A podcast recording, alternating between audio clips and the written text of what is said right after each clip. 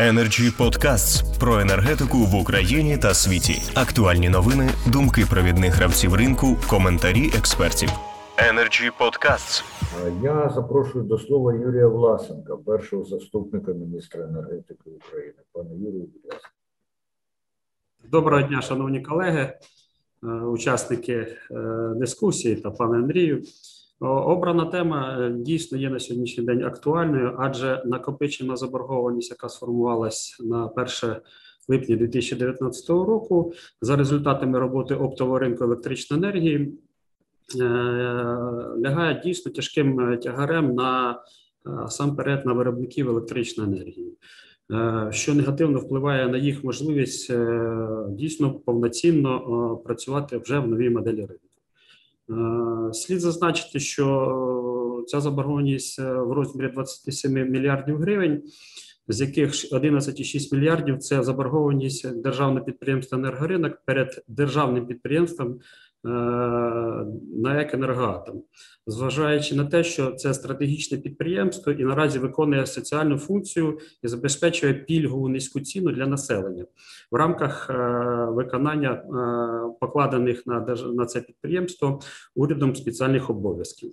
В свою чергу це призводить до нездатності підприємств ефективно проводити ремонтну кампанію, вчасно розраховуватись за поставлене паливо і загалом інвестувати в розвиток енергетичних потужностей. Аналогічна ситуація. е, Тільки дещо в менших масштабах також і має місце і на теплоелектростанціях, е, заборгованість, які складає 8-7 мільярдів, е, теплоцентралях, а також ПРАТ Укргідроенерго і НЕК «Укренерго». Тому врегулювання накопичення в оптовому ринку електричної заборгованості може можна розцінюватись як ем, питання енергетичної безпеки.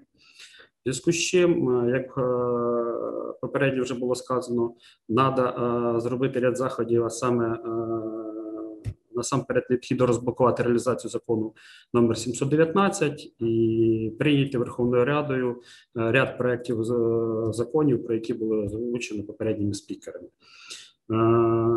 Хочу підкреслити, що до вторинного законодавства, яке передбачено законом номер 719, то проекти цих постанов Кабінету міністрів Міненерго вже розроблені.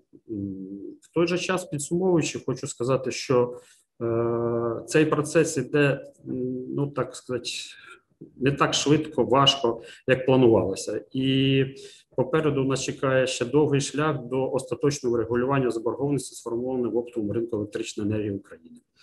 І для його успішного завершення необхідно скоординовані зусилля усіх органів влади. А саме це е, також потрібно насамперед Верховної Ради України, Кабінету міністрів, е, Мінфіну, ДП «Енергоринок».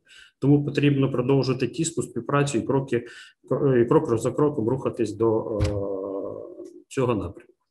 Дякую, пане Юрію, за те, що ви подали реалістичний погляд на стан і перспективи цього питання.